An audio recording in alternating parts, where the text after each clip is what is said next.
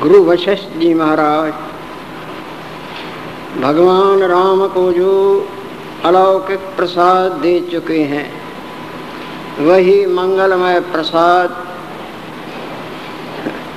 भगवान लक्ष्मी नारायण देव की अपार कृपा से अपन लोगों को प्राप्त हो रहा है। वेदे का अमृत का सेवन कराते गुरुदेव राम भगवान को समझाते आ रही हैं कि हे राम जी, आत्म पद तो केवल आपे आप है, आत्मत्व मात्र है और चिदाकाश है, हजरा हजूर है और कुछ भी नहीं है और सब कुछ है।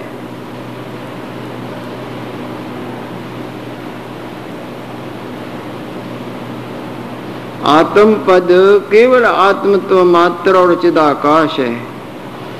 वही चिदाकाश ब्रह्म वही भैरव बन गया था और वही भैरवी बन गया था और बना भी नहीं था।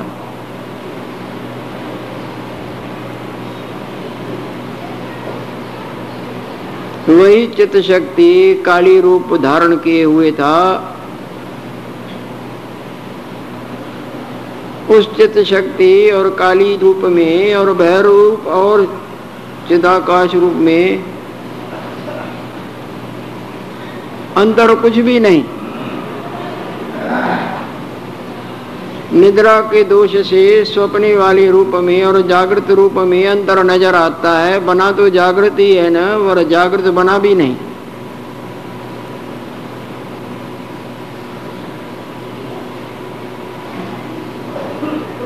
उसी शिव तत्व में और काली देवी में जिसका आगे वर्णन किया और जिसके विषय में तुमने जानकारी मांगी, भेद कुछ नहीं था।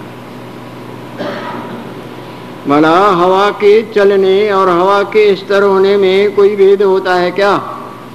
चलती है तो भासती है और न चले तो हवा नहीं है क्या?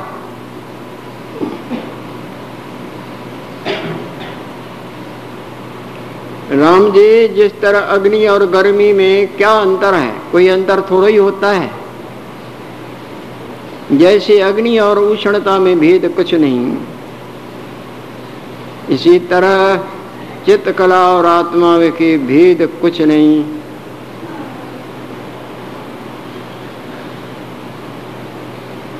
जब हवा नहीं चलती है तो उसका कोई लक्षण, कोई वर्णन नहीं होता।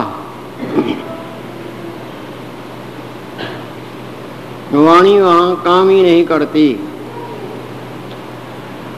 अवाचक रूप है। और जब चलती है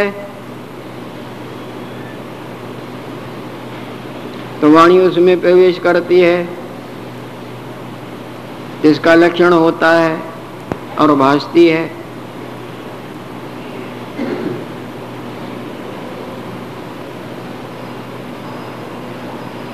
वास्तव में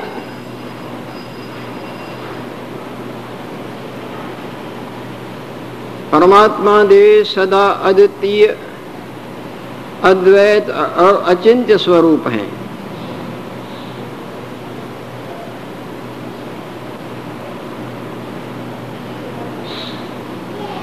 चिन्मात्र अद्वितीय और अचिंत्य स्वरूप हैं। चिंतन में परमात्मा देव आते नहीं और चिंतन भी वही है।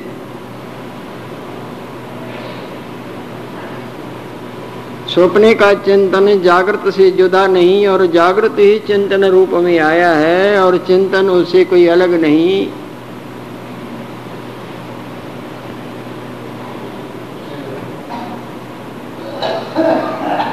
सूर्य नारायण ही धूप रूप में प्रतीत होता है और वो धूप सूर्य नारायण से अलग कुछ नहीं। रतन की दमके रतन से अलग नहीं होती हैं, वो रतन रूप हैं और रतन ही दमके रूप में दिखता है। माया ब्रह्म में होते हुए भी कुछ नहीं, ब्रह्म ही माया रूप में दिखता है। जैसे आपका जागृत, आपके जागृत में स्वप्ने का संसार कुछ भी नहीं, आपका जागृत ही स्वप्ने वाला रूप बन के देखने वाला भी बनता है और दीख भी बनता है और दिखने में आने वाली दृश्य भी बनता है और बनता भी कुछ नहीं।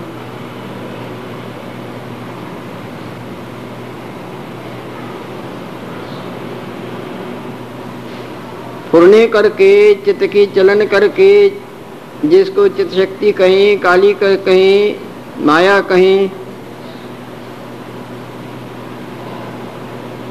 वो आनंद रूप हो के दिखता है। जब फुरना शांत होता है, काली शक्ति अकाल पुरुष में विलीन हो जाती है, तब शिव पद, शांत पद, आत्म पद, तत्व स्वरूप, चिदाकाश ब्रह्म,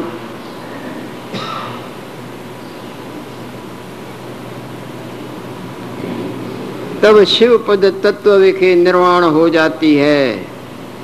अलग कारण और कार्य रूपी जो भ्रम था सब मिट जाता है। केवल जैसे आकाश शांत अपने आप में स्थित है,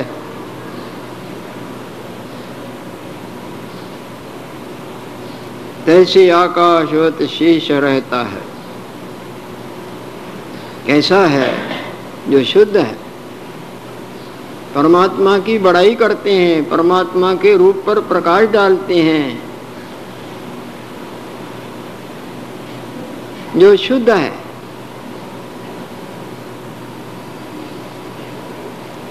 मनन रूपी मैल के लेश का, जिसमें लेश भी नहीं,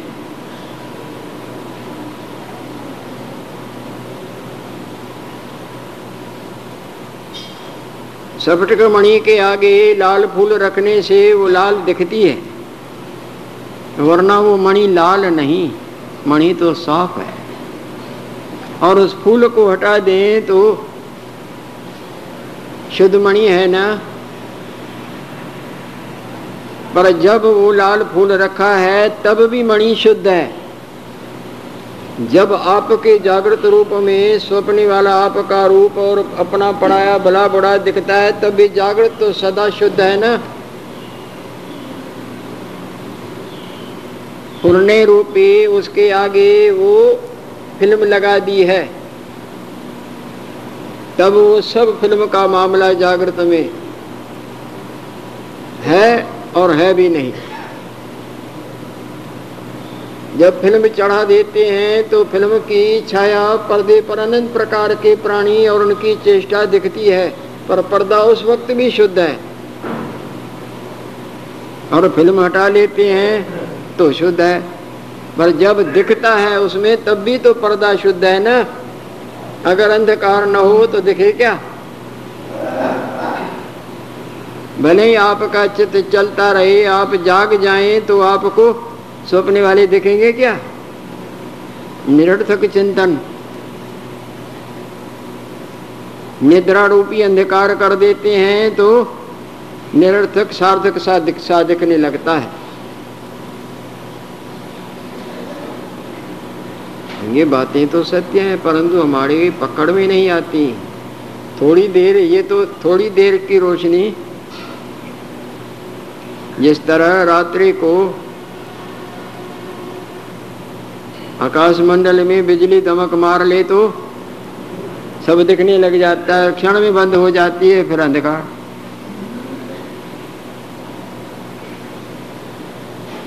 इस रोशनी को बढ़ाना है।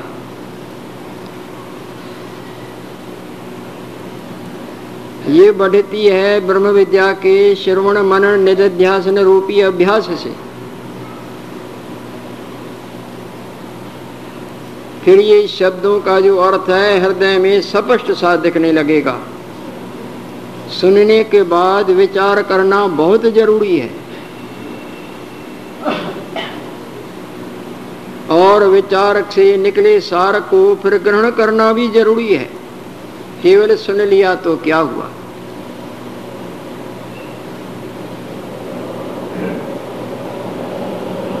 सुनने के उपरांत विचारना और विचार से निकले सार को ग्रहण करना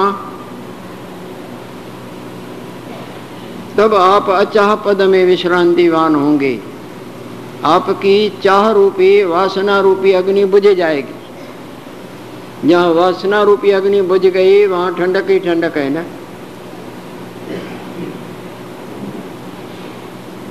जैसे अग्नि तपाती है इसी तरह वासना हृदय को तपाती है। उस तपत के बुझाने के लिए कोई इधर आता है, कोई उधर जाता है, कोई दुकानदारी करता है, कोई घड़का करता है, कोई ट्रेन में घूमता है, कोई ये और वो और ये न, ये सब वासना रूपी अग्नि के बुझाने के लीलाओं में लगे हुए हैं। अनंत यत्न करने पर भी ये वासना रूपी अग्नि नहीं बुझती, क्योंकि जितने और उपाय हैं सब कृत्रिम हैं, यानी बनावटी हैं। वास्तव उपाय है ब्रह्म विद्या का श्रवण मनन निधिध्यासन, जिसको यथार्थ सत्संग कहा जाए। सत्संग भी कई तरह का है, रोचक, भयानक और यथार्थ। रोचक सत्संग से भी ये वासना रूपी आग नहीं बुझती और भयानक सत्संग से भी ये वासना रूपी आग नहीं बुझती। नरकों का भय दिखाना, स्वर्ग के सुंदर सुंदर भोगों की रुचि पैदा करने वाले फलश्रुतियाँ सुनानी, धन मिल जाएगा, मान मिल जाएगा, ये कर्म करने से इतने दान का पुण्य हो जाएगा, फिर देश लोक में रहना होगा, फिर बड़े बड़े सुखों की ये रुचि पैदा करने वाला सत्संग, वो भय देने वाला सत्संग। यदि ये वासना रूपी आग किसी की आज तक संसार में बुझी है, या बुझ सकती है, या बुझेगी, तो इस यथार्थ सत्संग रूपी गुप्त गंगा में अपने जीवन की डुबकी लगाने से ही बुझी है और बुझेगी।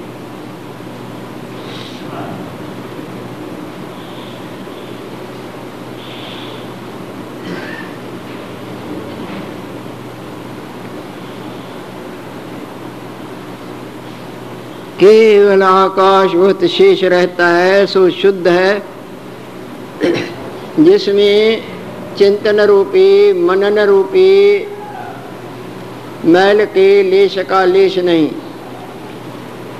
माया ही मैल है, मन ही मैल है,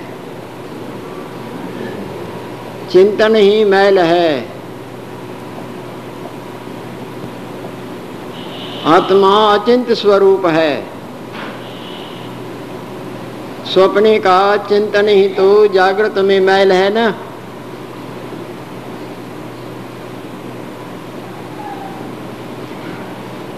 चिंतन ही संसार दिखाता है, लोक चाहे परलोक। ऐसी नहीं कि केवल लोक, लोक चाहे परलोक, वो फिल्म ही दिखाता है ना। नरक भी, स्वर्ग भी, वैकुंठ भी, ब्रह्मलोक भी दिखाएगा, देवता भी दिखाएगा तो दैत्य भी दिखाएगा।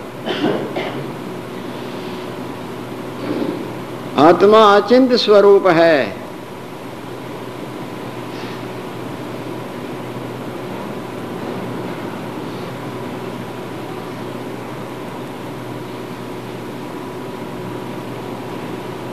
जैसे लोहे से लोहे को काटा जाता है, इसी तरह परमार्थ रूपी लोहे से संसार के मैं तो वासना रूपी 84 के लोहे को काटा जाता है। आगे चल के उस आड़ी को भी फेंक देते हैं ना, जब लोहा कट जाए। परंतु पहले अपनाया जाता है।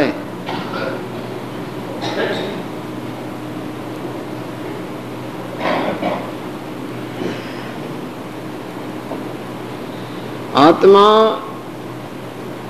शुद्ध स्वरूप है। परमात्मा में संसार ऐसे नहीं, जिस तरह सूर्य नारायण में अंधकार के लेश का लेश नहीं। आपके जागृत रूप परमात्मा में आपके स्वप्ने वाले रूप का और संसार का जो भाव दिखता है वो निद्रा दोष से दिखता है ना, वरना आपके जागृत रूप भगवान में वो आपका स्वप्ने वाला अपना आप है। आपका जागृत रूप तो सपने के आपके रूप और संसार से सदा शुद्ध है ना।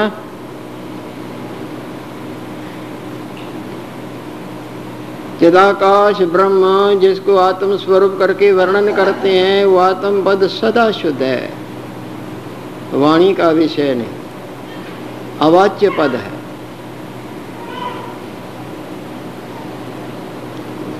यहाँ पानी गंवाने की सब वासनाएं समाप्त हो जाती हैं। मनन रूपी मैल निवृत्त हो जाती है।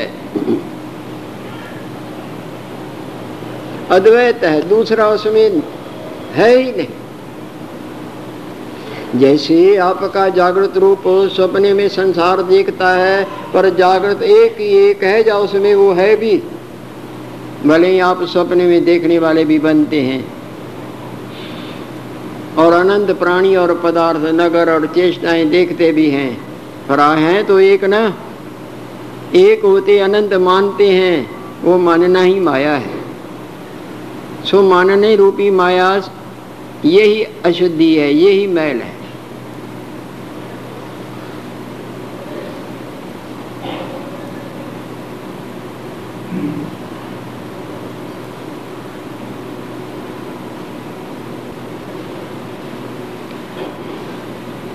आत्मा शुद्ध है, अद्वैत है, अचेत्य है। चिंतन की विषय आत्मा नहीं, स्वप्ने वाली चिंतन के विषय आपका जागृत रूप नहीं, क्योंकि जागृत में वो चिंतन है नहीं। सिनेमा के पर्दे पर जो फिल्म की छाया से बड़े बड़े पहलवान दिखते हैं, देवता दिखते हैं, अस्त्र शस्त्र लिए खड़े हैं, वो पर्दे को जरा छू भी नहीं सकते हैं, अंगुली भी नहीं लगा सकते हैं, उनका पर्दा विषय नहीं।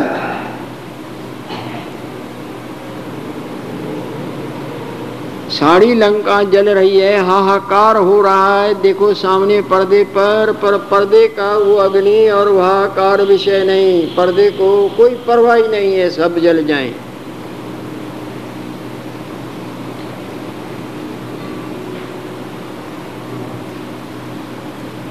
सो भैरव परमात्मा चिदाकाश स्वरूप शुद्ध है, अद्वैत है, अचेत चिन्मात्र, सदा अपने आप में स्थित है। भगवान में माया नजर आती है न, पर माया ऐसे नहीं जैसे आपके जागृत रूप में स्वप्ने वाली माया नजर आती है, पर आपके जागृत रूप में स्वप्ने का संसार रंजक मात्र भी नहीं।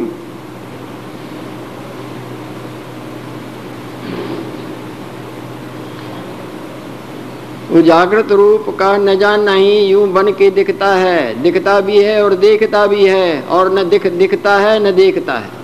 आप तो एक ही एक है।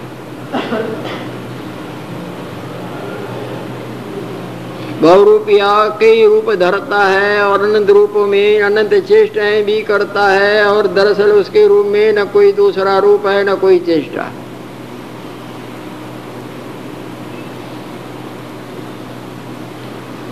अद्वैत है, अचेत चिन्मात्र, सदा अपने आप के स्थित है।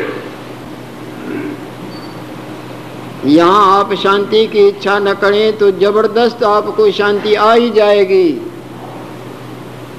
और यदि इस जगह पर न पहुँचे आपका मन तो शांति की इच्छा करने पर, अनंत यत्न करने पर भी शांति नहीं आएगी।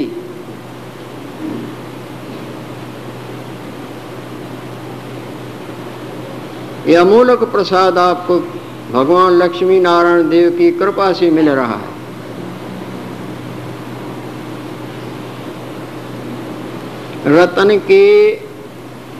रतन का मूल्य तो मर्मज्ञ ही लगा सकते हैं ना।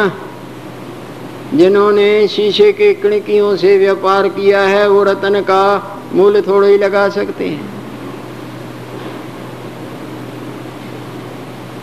ये तो भगवान की कृपा से मंगलमय प्रसाद भगवान इस वाणी से उच्चारण करवाते हैं।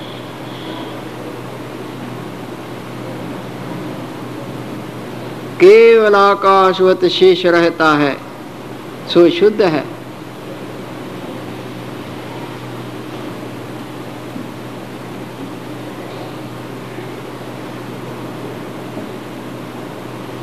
अद्वैत है, अचेत चिन्मात्र, सदा अपने आप में स्थित है। परमात्मा दे सदा अपने आप में स्थित है।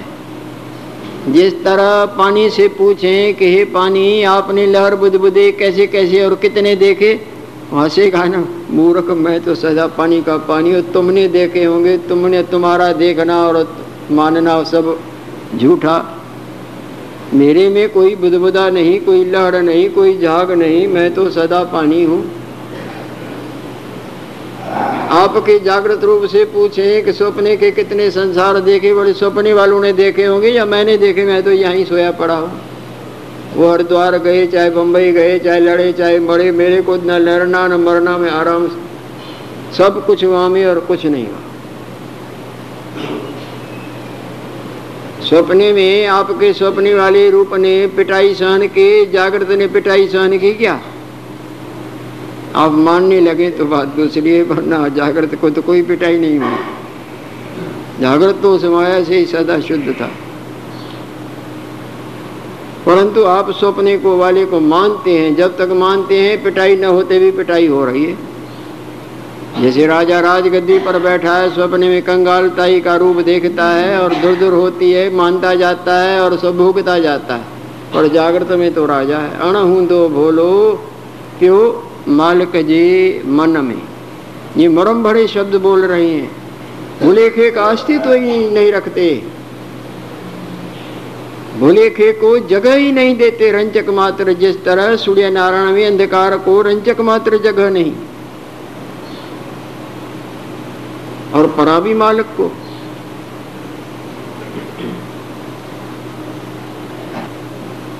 अचेत चिन्मात्र सदा अपने आप विखे स्थित है। उसकी जो स्पंद रूप क्रिया शक्ति है, उसी के ये अनंत प्रकार के नाम हैं। प्रथम तो सबका कारण उसको प्रकृति कहते हैं,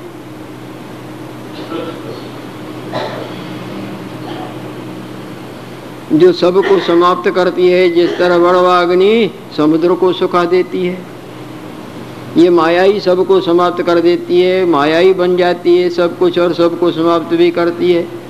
पुरना ही सपने का सब बन जाता है, और पुरना विलीन कर ले तो सबको समाप्त भी कर देता है। उत्पत्ति और विनाश ये सब माया की लीला है।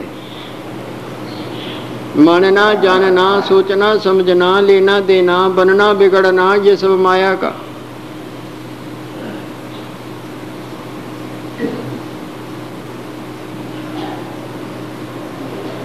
जिस तरह वर्वाग्नि समुद्र को सुखाती है, तैसे ही जगत को ये प्रकृति सुखाती है, और इसी को सिद्धि भी कहते हैं।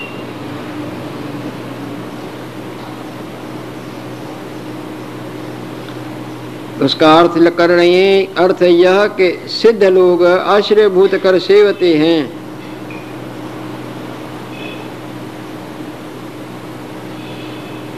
इसी का आधार लेके फिर वो सिद्धि को, शांति रूपी सिद्धि को या मनमानी इच्छा रूप सिद्धि को वो प्राप्त करते हैं। इसी को जयंती भी बोलते हैं। जयंती, मंगला, काली, भद्रकाली, कपालिनी, दुर्गा, क्षमा, शिवा, धात्री, स्वा, स्वधा, ये सप्तशती में नमोस्तुते। एक ही शक्ति के अनंत नाम है। इसको जयंती भी बोलते हैं। ये अर्थ यह कि ये जय स्वरूप है, विजय स्वरूप है।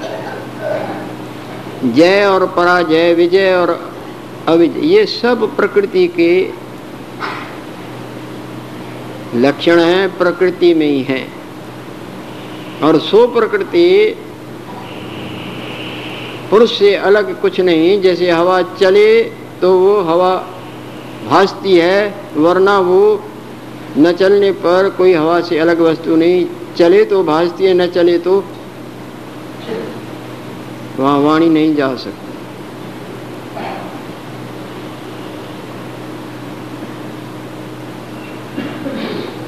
और जयंती है, अर्थ यह कि जय है। यानी जिसकी जय है उसको जयंती बोलते हैं, उसी को ही चंडका भी बोलते हैं। उसका अर्थ बताते हैं,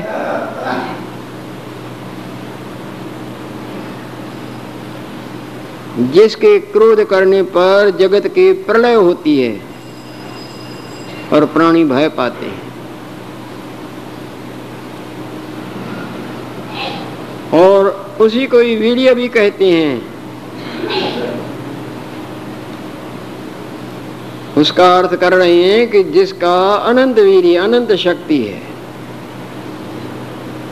और दुर्गा अर्थ यह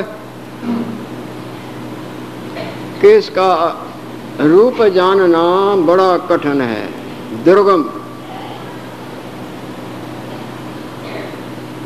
जिसका रूप जानना बहुत कठिन है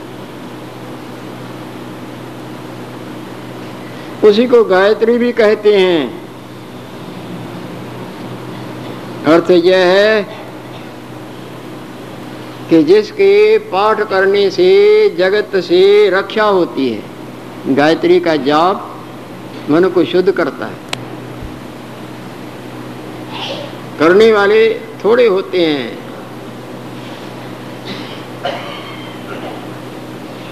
ओम भूर्भुवः स्वः तत्सवितुर्वरेण्यं भर्गो देवस्य धीमहि धियो यो नः प्रचोदयात्।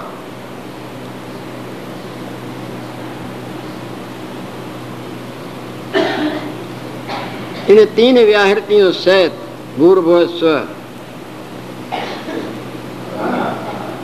उस अचिंत शक्ति परमात्मा से हम प्रार्थना करते हैं, जिसका सूर्य नारायण में भी तेज है, जो अनंत सूर्यों को प्रकाशित करने वाला है। ऐसे अचिंत शक्ति परमात्मा से इस मंत्र में प्रार्थना हो रही है कि हम आपका ध्यान करना चाह रहे हैं। हमारी बुद्धि जो आपसे तिलक फिलक के इधर उधर जा रही है, उसको कृपा करके उधर से हटा के अपने श्री चरणों में लगाओ।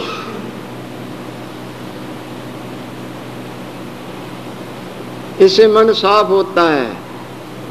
जिस तरह वस्त्र साबुन और गर्म पानी से साफ होता है, इसी तरह ये गायत्री मंत्र से मन निर्मल होता है।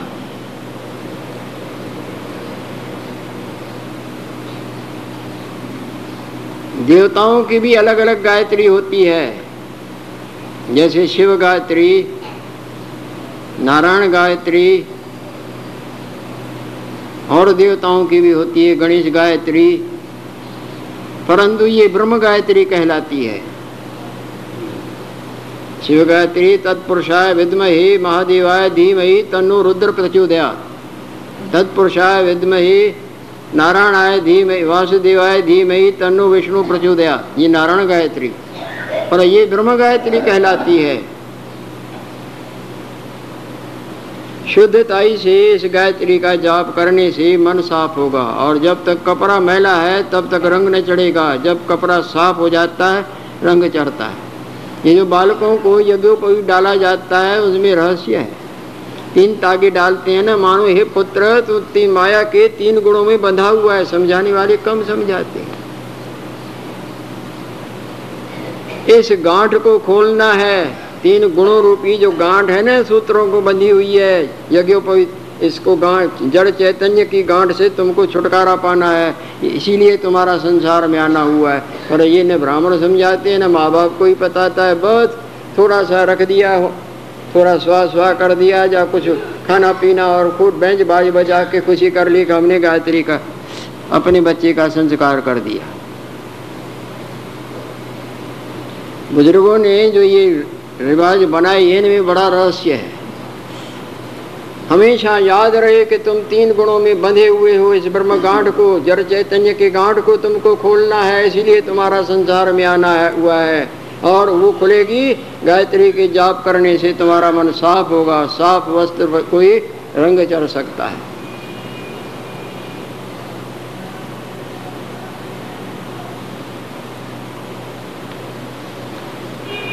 बहुत करके भजन पूर्वाभिमुख, उत्तराभिमुख अथवा पश्चिमाभिमुख होके करना चाहिए। ये बातें सब नहीं समझाती।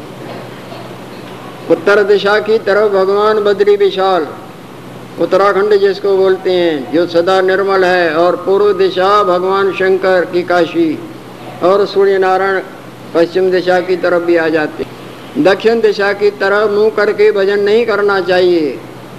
जो विद्वान होगा, समझदार होगा, वो पाठ पूजा इसी हिसाब से करेगा, क्योंकि दक्षिण दिशा की तरफ मुँह करके नहीं बैठना ही इधर नरक है। अगर सगवट नहीं मिलती हो जाती है कोई तो हानि नहीं होगी, पर जो विशेष लाभ लेना है तो उत्तर दिशा और पूर्व दिशा और पश्चिम दिशा का ख्याल रखें। पाठ रखते समय ब्राह्मण या समझदार विद्वान इन बातों को जानते हैं, साधारण नहीं जानते जैसे आयतिया किया। और शुद्धताई से गायत्री मंत्र का जाप करें। गायत्री को क्रोध करके किन्होंने शाप भी दिया है, इतना उच्चारण कर लें गायत्री माता से प्राण ब्रह्म शापाद, गायत्री माता ब्रह्म शापाद विमुक्ता भव, गायत्री माता विश्वामित्र शापाद विमुक्ता भव, गायत्री माता वशिष्ठ शापाद विमुक्ता भव। और उन देवताओं को भी नमस्कार की कि इनके शाप की निवृत्ति करो, जैसे हमको सफलता की प्राप्ति हो। और अधिक जिस भी देवता का आप अधिक बहुत आराधन करेंगे वो देवता झलक दिखाएगा। अगर नहीं दिखाई है तो अभी वहाँ रिपोर्ट आपकी नहीं पहुँची है, दिखाते हैं। मंत्र सही होवे, विधान सही होवे, और जाप में तुम्हारा स्नेह पूर्वक दृढ़ होवे, और वो देवता तुमको झलक न दिखाए। जैसे सही तरह से आप लिफाफे पर एड्रेस डालें और टिकट डालें और सही तरह से जगह पर पहुँचाएँ तो उधर से जवाब आएगी नहीं कि हमको मिला, खबर है हमको। और अधिक आप उनका जाप करेंगे तो उसकी शक्ति आप में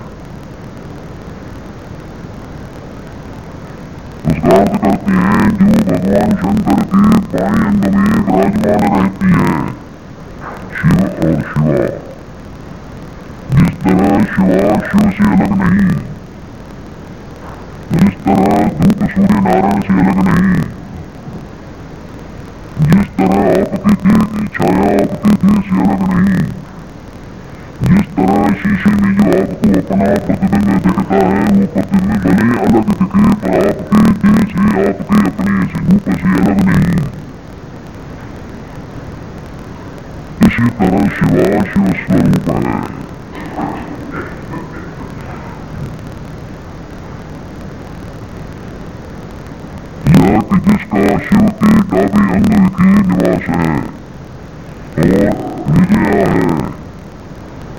अर्थ यह कि सब जगत को जीत रही है। मन माया दुर्त्या, मेरी माया बड़ी दुष्कर है,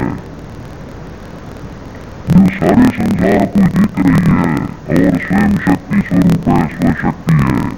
अर्थ यह कि अद्वैत आत्मा के जिसने विलास रचा है, आत्माओं जो अद्वितीय स्वरूप है, उसमें अपने पुराने से अपनी शक्ति से इस प्रकार का संसार रूपी विलास रचा है, जैसे आपका पुराने रूपी जो शक्ति है अपनी शक्ति से जागृत एक में अनंत प्रकार का विलास रच के दिखाती है न रात को।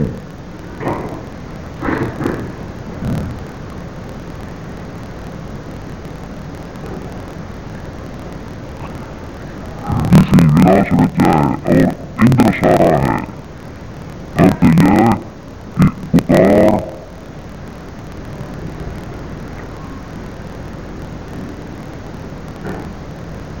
अर्थ यह कई कई